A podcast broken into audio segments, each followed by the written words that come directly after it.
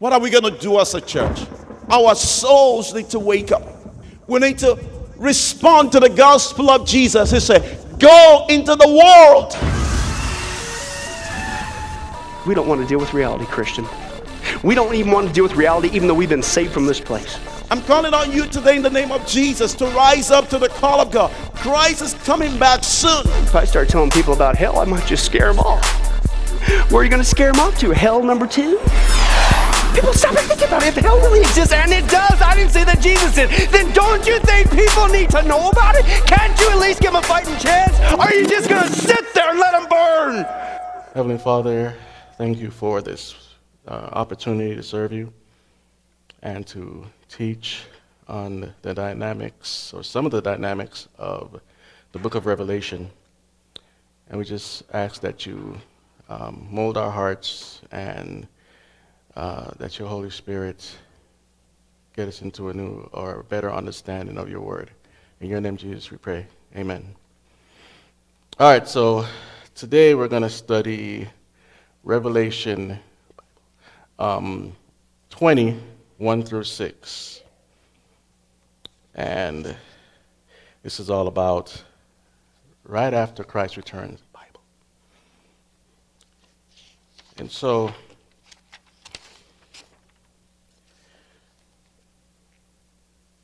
sorry about that. Revelation twenty, one through six. You can let me know when you're there. And this is uh, right after Christ returns. And, you know, there's so many dynamics to this book, but th- this right here, we we hardly hear this get preached on a lot, but I think you'll find some, some interesting facts as we move along.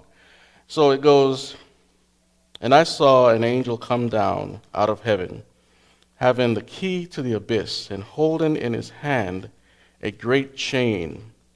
He seized the dragon, that uh, ancient serpent, who is the devil, or Satan, and bound him for a thousand years. He threw him into the abyss, and locked and sealed it over him, to keep him from deceiving the nations anymore, until the thousand years were ended. After that, he must be free for a short time. I saw thrones, on which were seated those who had been given authority to judge. And I saw the souls of those who has, had been beheaded because of their testimony for Jesus and because of the word of God. They had not worshipped the beast or his image, or had not received his mark on their foreheads or their hands. They came to life and reigned with Christ a thousand years. The rest of the dead did not come to life until the thousand years were ended. This is the first resurrection. Blessed and holy are those who have uh, have um, part in the first resurrection. The second death had no power over them, but they will be priests of God and of Christ, and will reign with him for a thousand years. So the book of Revelation um, is taken out of context in, in so many ways. Uh, you know, it's uh, the original name is uh, the Apocalypse. And today we see blockbuster movies, sci-fi, and all this stuff uh, where it's a post-apocalyptic world, or it's a apocalypse is coming, and disaster, and all this stuff. But apocalypse, Revelation, is the revelation of Jesus Christ, who he really is. He's a true judge, righteous king, and of course, the savior of the world. So the world has a totally different, they give you a totally different picture, while the Bible is giving you a clear, pristine picture. It's like looking through clear water. This is who Jesus Christ is. And so we're going to go into some of the reasons, or the, some of the um, the basic fundamentals of, of, of Revelation. And it, it, it's a wide, wide, it's so many topics in here. We're, we're talking about uh, the things that, that are, because Revelation is broken down in a couple parts. It's, once you read the first chapters, it's uh, the, the things that are basically the, the church of Ephesus, Smyrna, Pergamum, Thyatira, Sardis, Philadelphia, Laodicea. These were the churches at the time that Jesus came and gave a, a, a message to John to write to these churches. And out of that came these letters, right? And then it breaks down again into uh, the twenty-four elders and the four beasts, uh, the, the Lamb who is worthy to open the book. Then you go into the seals, uh, the conquering horse, and the war horse, and the famine, and the death. And then you have uh, the fifth seal, which uh, the martyrs cry for ven vengeance. Then you have earthquakes. Um, we have the remnant uh, from Israel. Then we go into the trumpets, the scorched earth, the scorched sea. We got wormwood, which is basically uh, like a, a meteor, or some translation that says a mountain that fell out of the sky. Then we go into darkness, and then it talks about the abyss. This is only chapter eight and nine. Uh, the trump, uh, sorry, um, then trump, trumpet army, the book, the witnesses, uh, the kingdom approaches. Then we get into the woman, Israel, the dragon, Satan, the male child, Christ, the woman protected, Michael, wars with the dragon. The dragon is enraged, the beast from the sea, the beast from the earth, the Lamb, and the one hundred forty-four thousand. Then we have proclaiming the gospel, destruction of Babylon, destruction of the beast worshippers. We get into the blessings, the reaping, uh, their commission, the malignant stones, the, the polluted sea, the polluted waters, the scorching sun, darkness and pain, assembling at Armageddon, judgment of Babylon, the marriage of the Lamb, the second coming, Armageddon, the millennium kingdom, Satan's last stand, the judgment, the great white throne, new heavens and a new earth, new Jerusalem, and then we get into a conclusion. So the background of this book is by the time John was uh, the last a a apostle, while he had been spared martyrdom, he still suffered exile at the island of Patmos at the hand of the emperor Domitian. It was during the exile between eighty-five and eighty-nine A D that he recorded the last component of God's re revealed word, the revelation of Jesus Christ. It is evident that John was uniquely set apart for the special task of recording the revelation. Um, the book is also unique in several ways. It is, for example, the only book that offers a blessing to those who read it. And many people don't know you get a blessing from reading the book of Revelation. They hear and heed the words. You get a blessing to read, hear, and heed the words of the prophecy.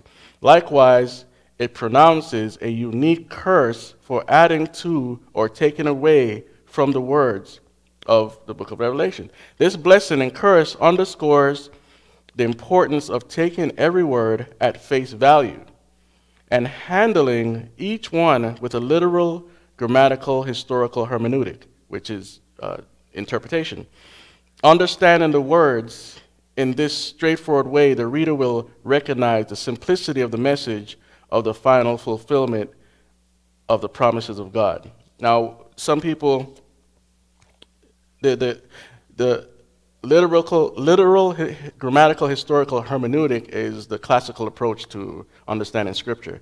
Some people go into uh, an allegorical approach, and they take things all over the place and make up what they want, or a super spiritual approach, which ends up to be the same result. And they're like uh, five other or four other uh, other forms of interpretation, like the canonical, where you you say you're the one that's going to interpret the book for everybody. Everybody else, you can't read it.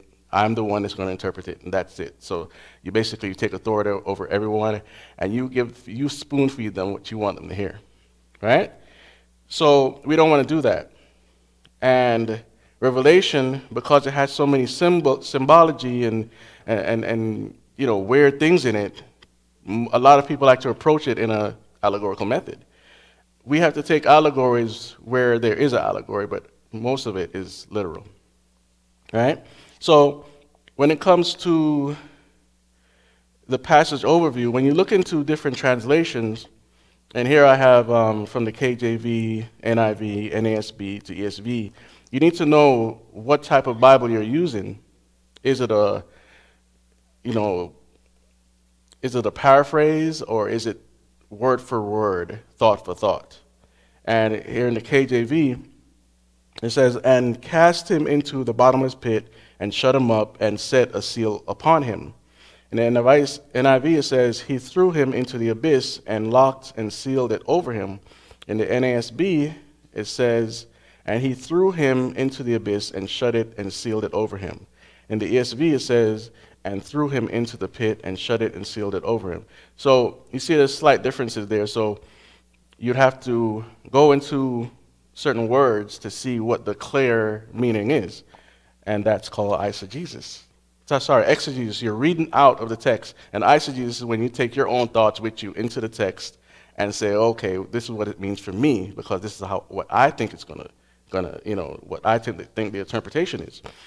And um, that's faulty. So, and you have, you have the, you have it where, "And after that he must be loosed a little season," that's the K J V, N I V, um, "set free for a short time," N A S B, N A S B and E S V says "release for a short time" or "release for a little while," right? So there you see it's clear that there could be um, slight differences. Doesn't mean it's necessarily a wrong translation. It's just different words used to um, get your thoughts going there. And basically, the sum summary of the passage is, this passage speaks of the future temporary judgment of Satan before the millennial reign of Christ. It also briefly illustrates a new governmental system on the earth, while in the next breath confirming that specifically the souls of the tribulation saints who were martyred get a reward for their first, I mean, sorry, for their faith and reign with Christ in the millennium kingdom. I know there it says this is uh, the first resurrection, but there's another part of the Bible that says that this is the first resurrection, or this is the resurrection. What you don't hear a lot is there's a total, complete resurrection. The first resurrection is a, is a, it's in parts. So Jesus was the first fruits of the resurrection. Then later on at Thessalonians, you see that then Christ will rise first, and then we that are left and remaining will go up. So that's a part of the first resurrection also. Then when you get into um, uh, Revelation twenty, you see that the martyrs are also resurrection, and that, that's the last part of the first resurrection. So anyone found in the second resurrection, they're basically doomed. Um, then the theological impact of these verses, for those that just walked in, we're, we're in Revelation twenty, verses one through six. Um, the theological impact seems to hinge on the understanding of portions of the scripture that tends to di uh, disagree, sorry, uh, disagree from translation to translation. It can cause a pro problematic predicament when it comes to eschatology. If these issues aren't cleared up with um, due diligence, it can cause other problems within the body. Uh, people fight over Revelation all the time because of, you know, different translations, different thoughts. They're putting their own thoughts into it. Now, my previous assumptions about this passage were that when the church comes back with Christ, we, the church, would be the only ones ruling the go and governing with him until the end of the millennium. What I mean by that is, I had no idea that the, the martyrs we're going to get resurrected when Christ came back. I didn't look into the text enough. So the martyrs aren't the church. Church was already gone in the rapture. They're still saints, but they're not the church. Um, I also had a different notion about the bottomless pit and the abyss. Since I'm an artist, I, I visualized it. I visioned it a dark pit with Satan fallen for a thousand years. I'm still not sure about it, but, you know, as we go on. Now, there's a, we have to identify and defend our literal structure when we're interpreting scripture.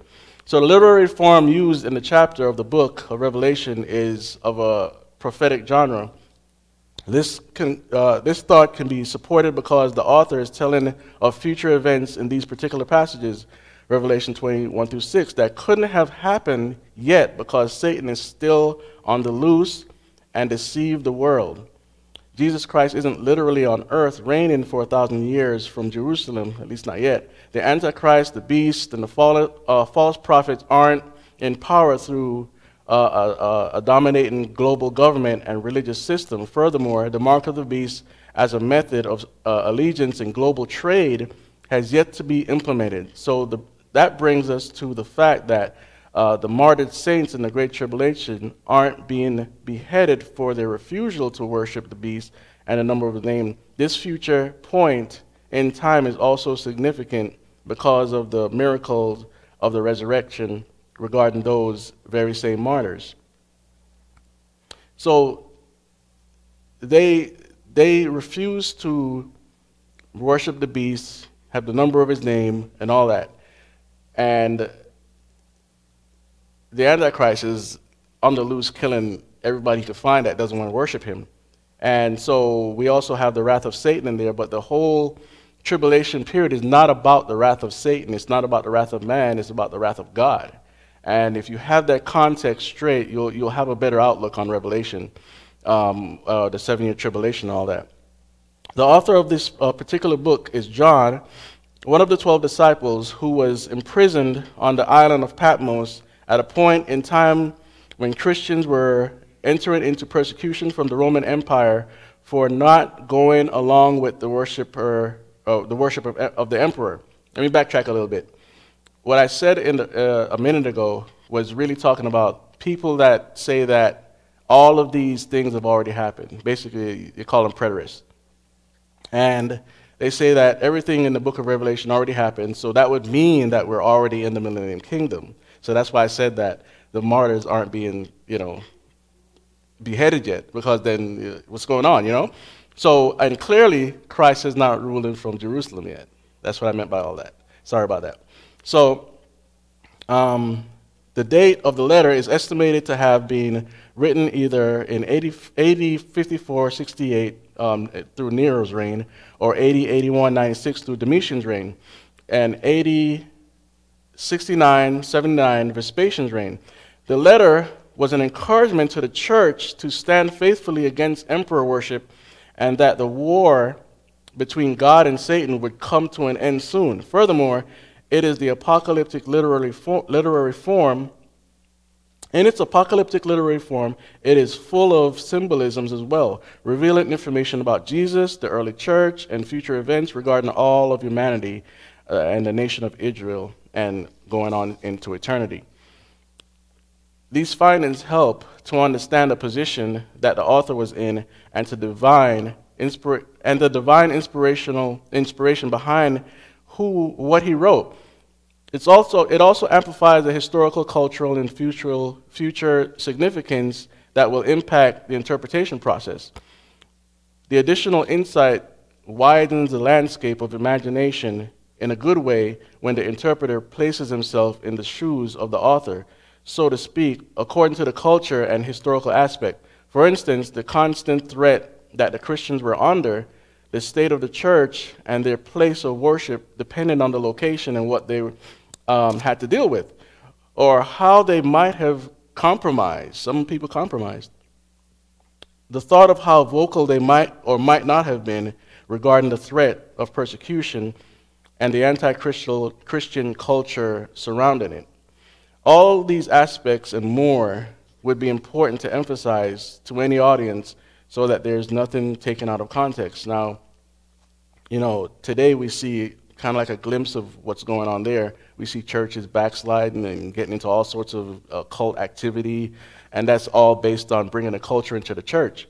So some of this was going on back then. Uh, you see the Laodicea, they were comfortable, they were rich, they were they had all everything going for them, but they were poor. Jesus really dis, dis, was disgusted with them.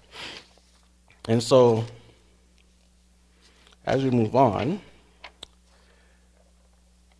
now the, the, we have to identify structural keys when we deal with these passages. And The structural keys found in the book of Revelation starts with a prologue describing who the book is from and about. In chapter one, one, John mentions things that must soon take place and who this message is intended for.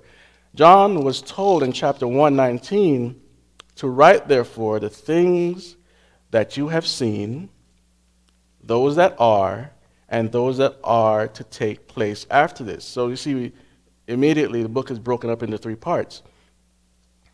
Um, and then the things seen, the things that are, yeah, same thing, right?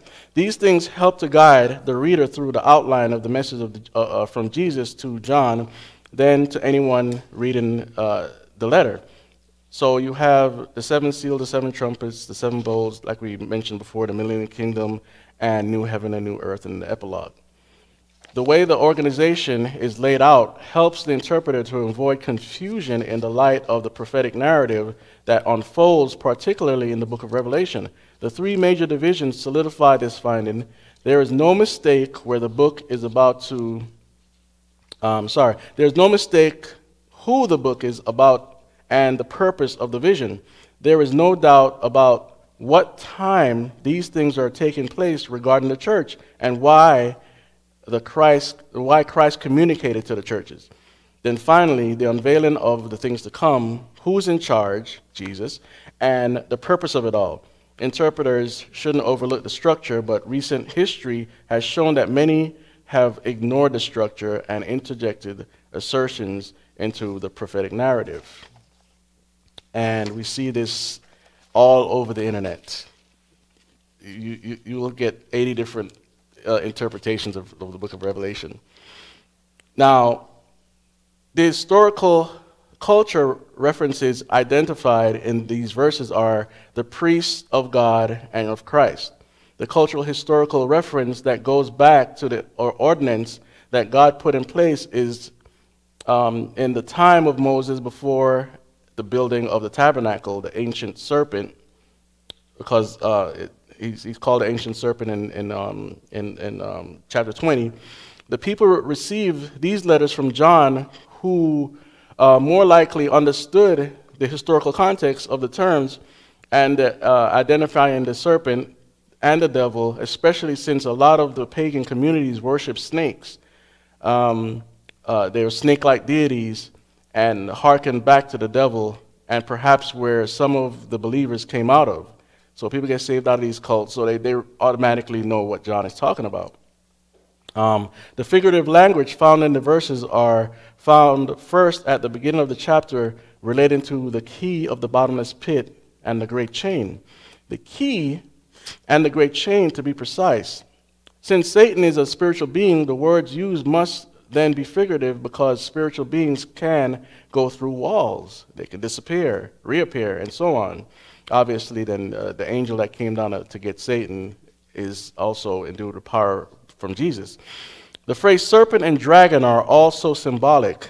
The particular thing is Satan in Genesis is like, is called the Nakash in Hebrew, maybe hinting to his angelic form, possibly a serpentine form, like a seraphim. If you don't know what seraphim is, that those are the angels that surround God's throne saying, holy, holy, holy, holy is the God Almighty.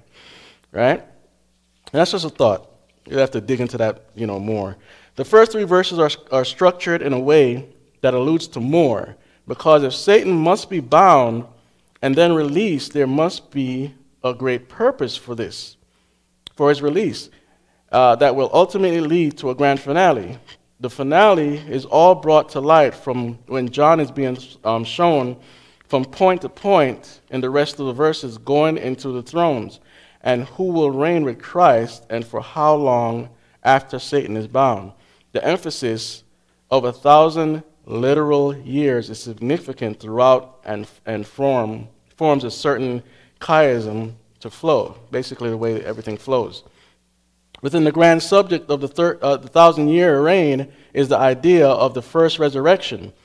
These thoughts begin with the second uh, thing that John saw, thrones, which led into the souls of the, of the ones beheaded and the cause thereof.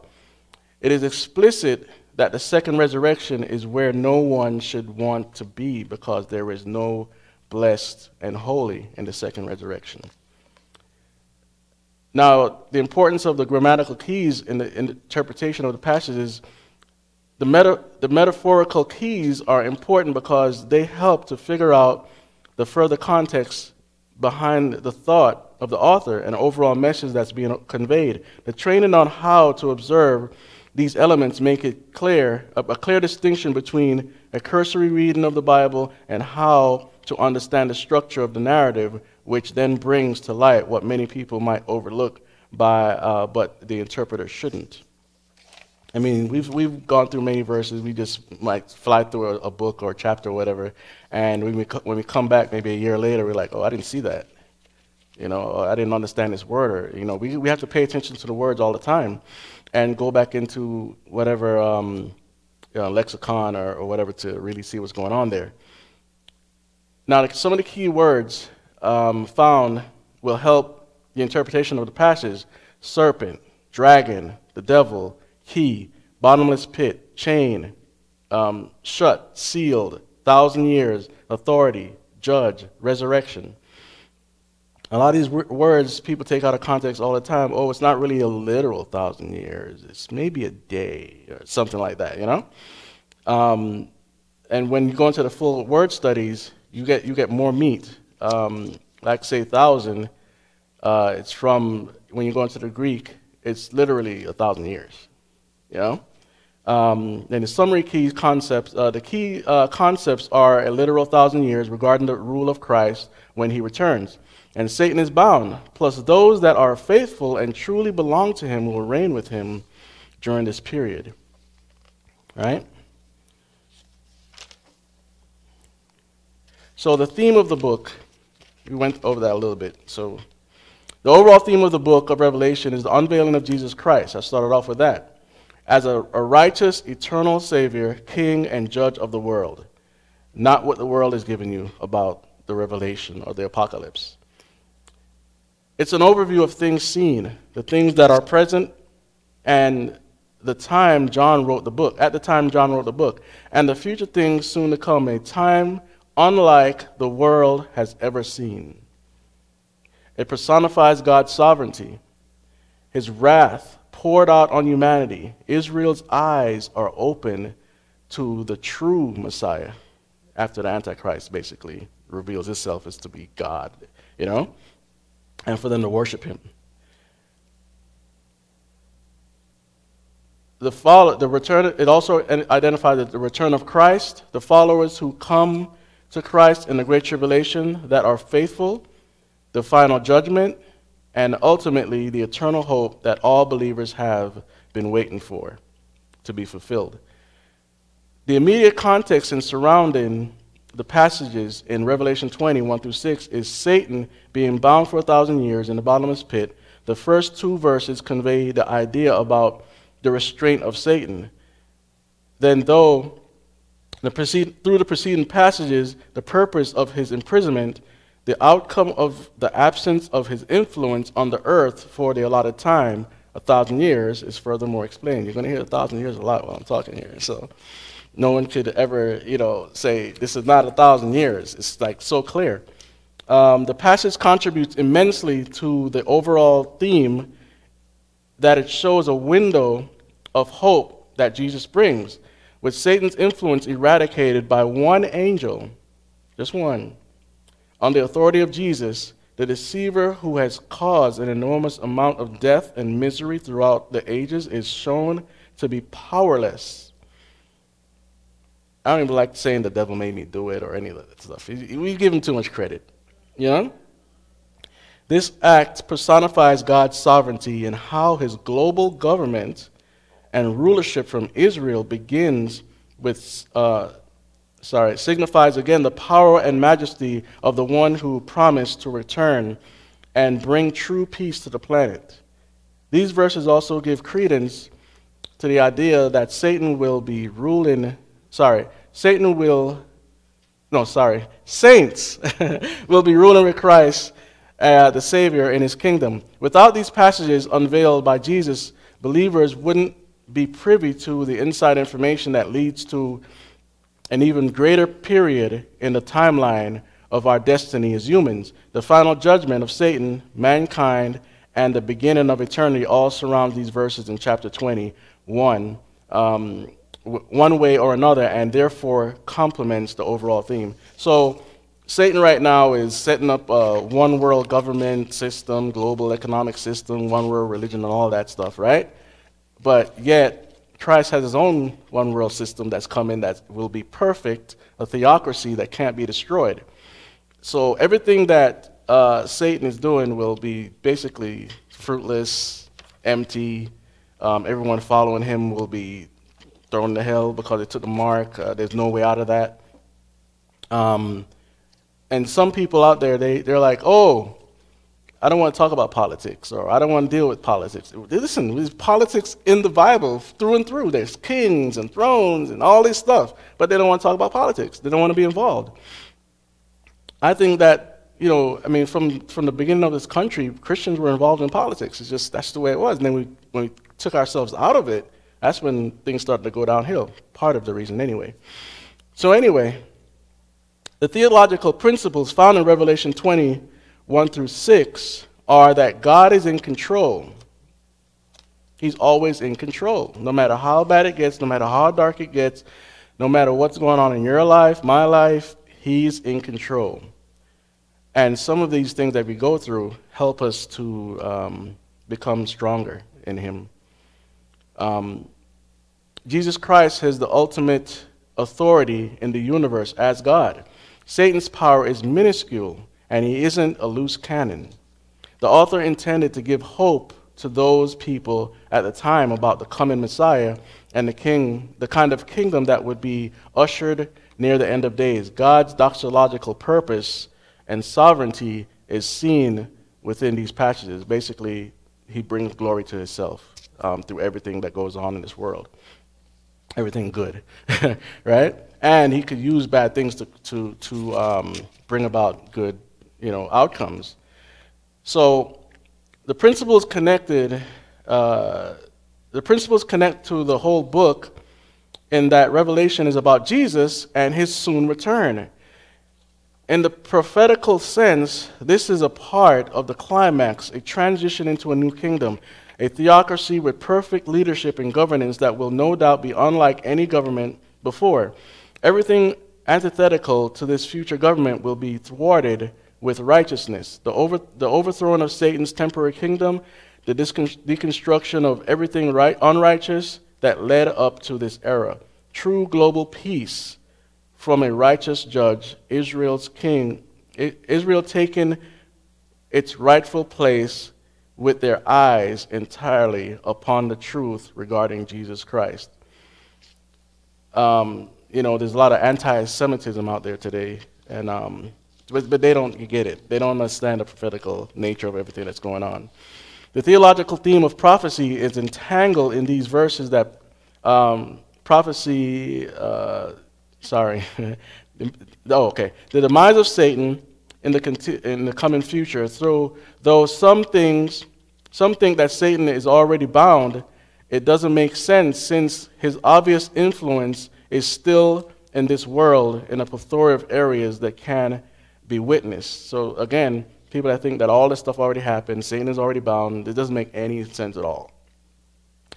The theme of a future government comes alive through the way that John briefly describes the many thrones and also people who are righteous that are raised from the dead to reign with Christ. The martyrs are going to be antithetical to everything that the Antichrist is going to stand for and the allegiance that he wants them to hand over. And this award that awaits the saints of the time to come possibly gave uh, the people that read the letters in biblical times the complete, sorry, in biblical times to complement uh, basically everything they were going through, because the persecution was really terrible. I mean, Christians getting burnt and beheaded and fed to lions and all that stuff. So the letter encouraged them. and uh, you know, everything that God was promising was, wasn't in vain. The theme of, of righteousness is also here, and we can see, as we can see, only the righteous are resurrected that took part in the first resurrection. The unrighteous are appointed to the second resurrection for judgment into the second death. And this, at this point, it should be a prophetic indicator of what's to come. So, there, there, when you go and look into some of the commentaries, you have to know what the idea the interpreter is actually trying to say.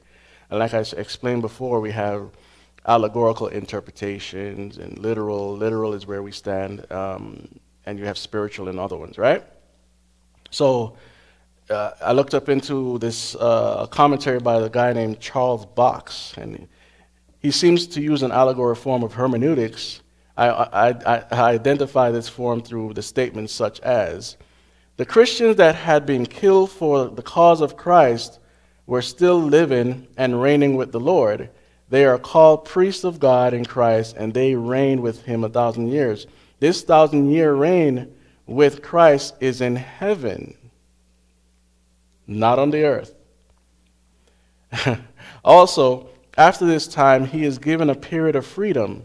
Satan is still active during their, this entire period. Only a part of his power is, is limited. He is unable to deceive the nations.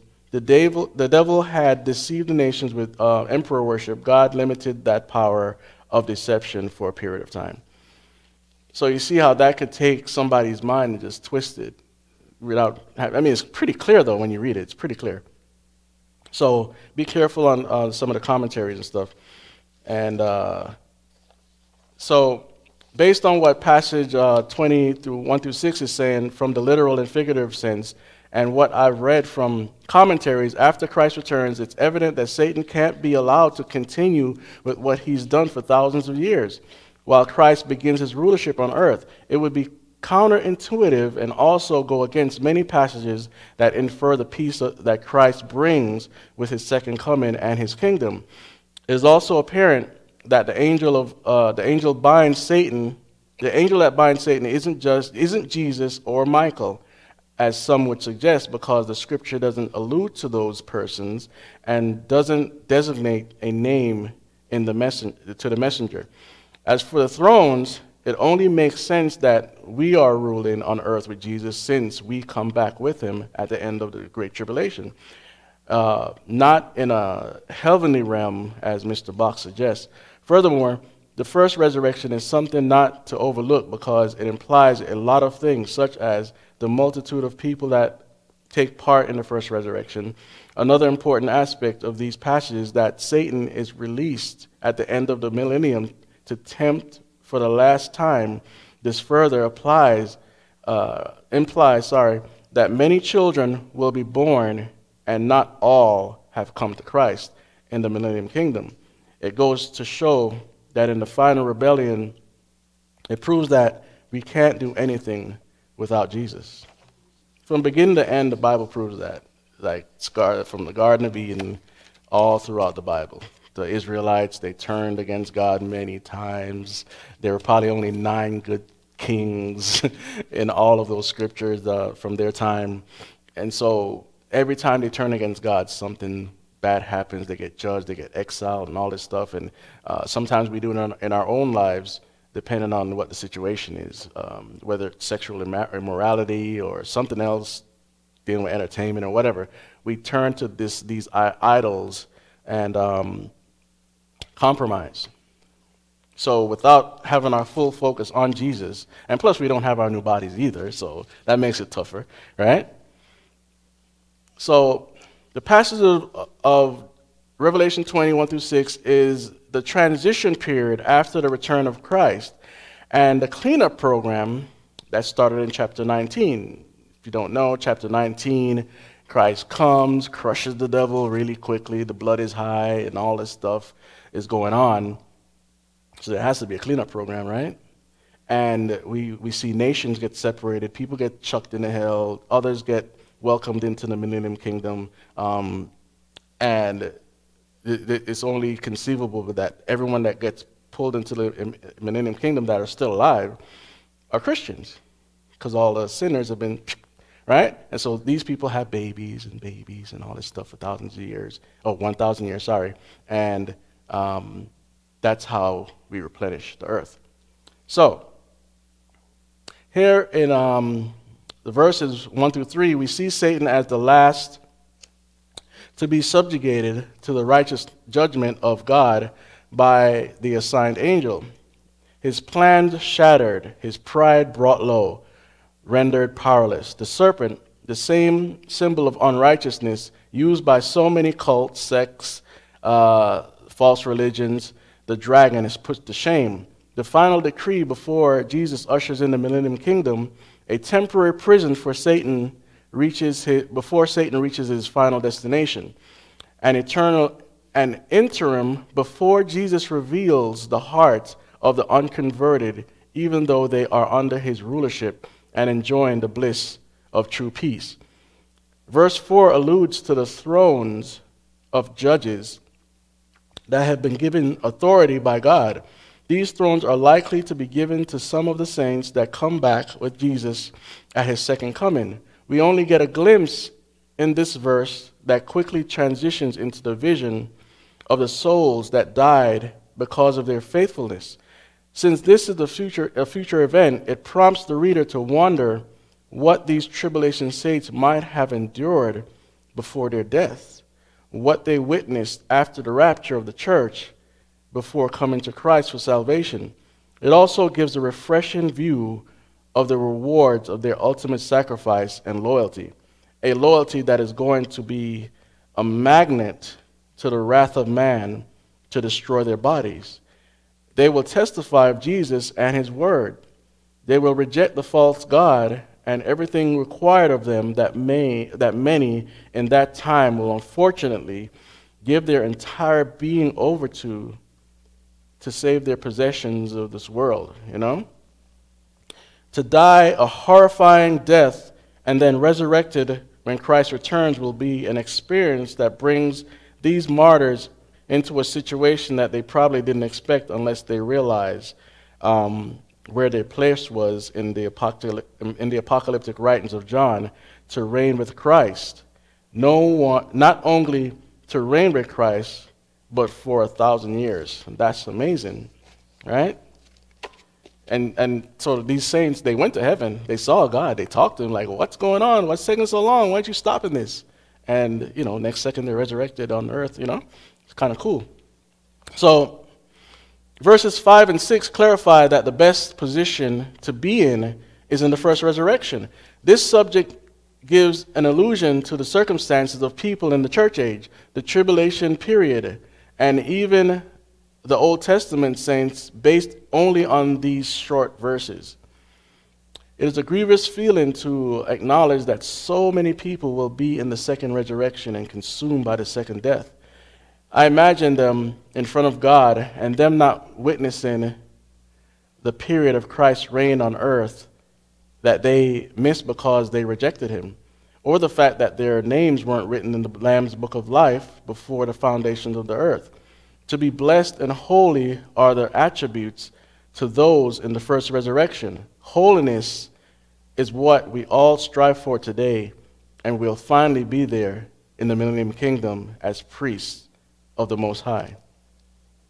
The primary, primary application of these verses is the hope we have today will be completed to a certain degree.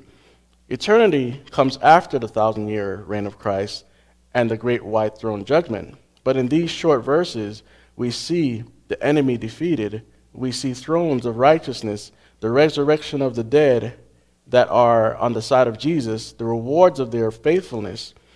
For the early church, though, their cultural envi- environment included the pressure from emperor worship that was looming on every corner of society through Roman rule. This letter from John must have had a significant impact on their life, on their faith, since it was inspired by the one that they put their trust in, Jesus. The existential problems that they were facing might have seemed smaller, knowing that no matter what, Jesus is still the winner, and that time is coming when Satan's influence won't be felt. We have no idea what that's like, you know? All the world governments will be under righteous rule, total peace, and abundance of life. The Messiah has come again.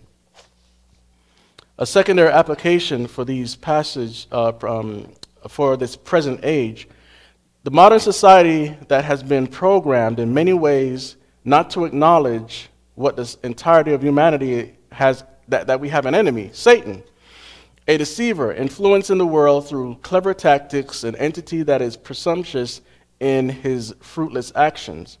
As the persecution of Christians continue to rise in the world, we can look to these same scriptures and verses to find hope and also warn a world that is plummeting toward a space in time that not even Hollywood can, can bring to life, with all the cin cinematic achievements. As modern churches become more apostate and apathetic, prophetic signs scream at us in the wor world news, and we know what the, the blessed hope, that the blessed hope is around the corner. These signs should prompt us to preach the gospel to whoever will listen, so that they won't be caught in the middle of God's wrath being poured out on this unbelieving world. I mean, people have time right now. They still have time, and God has given them time, right? As we see, I mean, I got a thousand things in my head I could talk about, you know, regarding all this dark stuff. But still, God has mercy as we see all these things coming about. And uh, some people don't think that this time is critical. Oh, your father said this. Oh, your mother said that. Da da da da. And the Bible talks about um, scoffers. And um, you, I just feel bad for people that reject Christ today, and the, the, the, the, the age that we're living in, moving into all this tech and violence and debauchery. The kids are getting fed everything filthy, um, and you know, parents need to uh, protect your children, man. It's getting just wild, but still, good things are happening. You know, abortion is getting kind of dethroned a little bit. Um, and, and all sorts of other good things are going on, but at the same time, we're still headed towards God's plan, final plan for this world. So in that, I think we're finished. Revelation twenty, one through six. If you have time, I, I suggest really going through that and studying it, because it, I think it will edify you. In fact, study the whole book, you know? So with that, let's go to the Lord. Heavenly Father, thank you for bringing us through this uh, presentation of your word. I ask that you um, continually work with us, work in us to study your word and to just be a light to those out there, and uh, to preach your, your gospel, your good news about you, what you did on the cross for us, Lord God. We're so grateful that you not only saved us from hell, but you, you gave us a relationship back with you, Lord God. So we just thank you for all that you've done and all that you're doing and all that you will do. And if you like our videos, don't forget to hit the subscribe button and the notification bell to get all our frequent updates.